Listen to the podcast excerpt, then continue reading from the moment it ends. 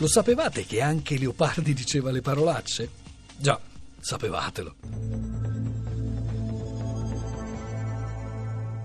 La prova che anche Leopardi diceva le parolacce è in una lettera che il fratello Carlo gli scrive il 12 dicembre 1822, poco dopo che Giacomo aveva lasciato Recanati.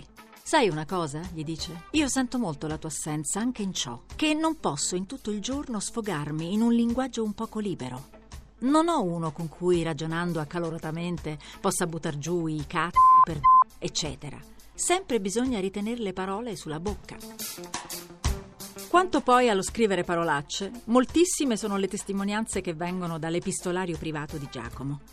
Va detto però che già all'epoca, nelle lettere familiari, le parolacce le usavano un po' tutti, non esclusi i grandi artisti, musicisti, scrittori, uomini politici, con la sicura eccezione di Alessandro Manzoni. Incontrando nella quarta edizione del vocabolario della Crusca la serie fottore, fottoio, fottura, fotto, Manzoni annota a margine un quadruplo oibò e poi esclama: «Perché tutte queste schifezze?»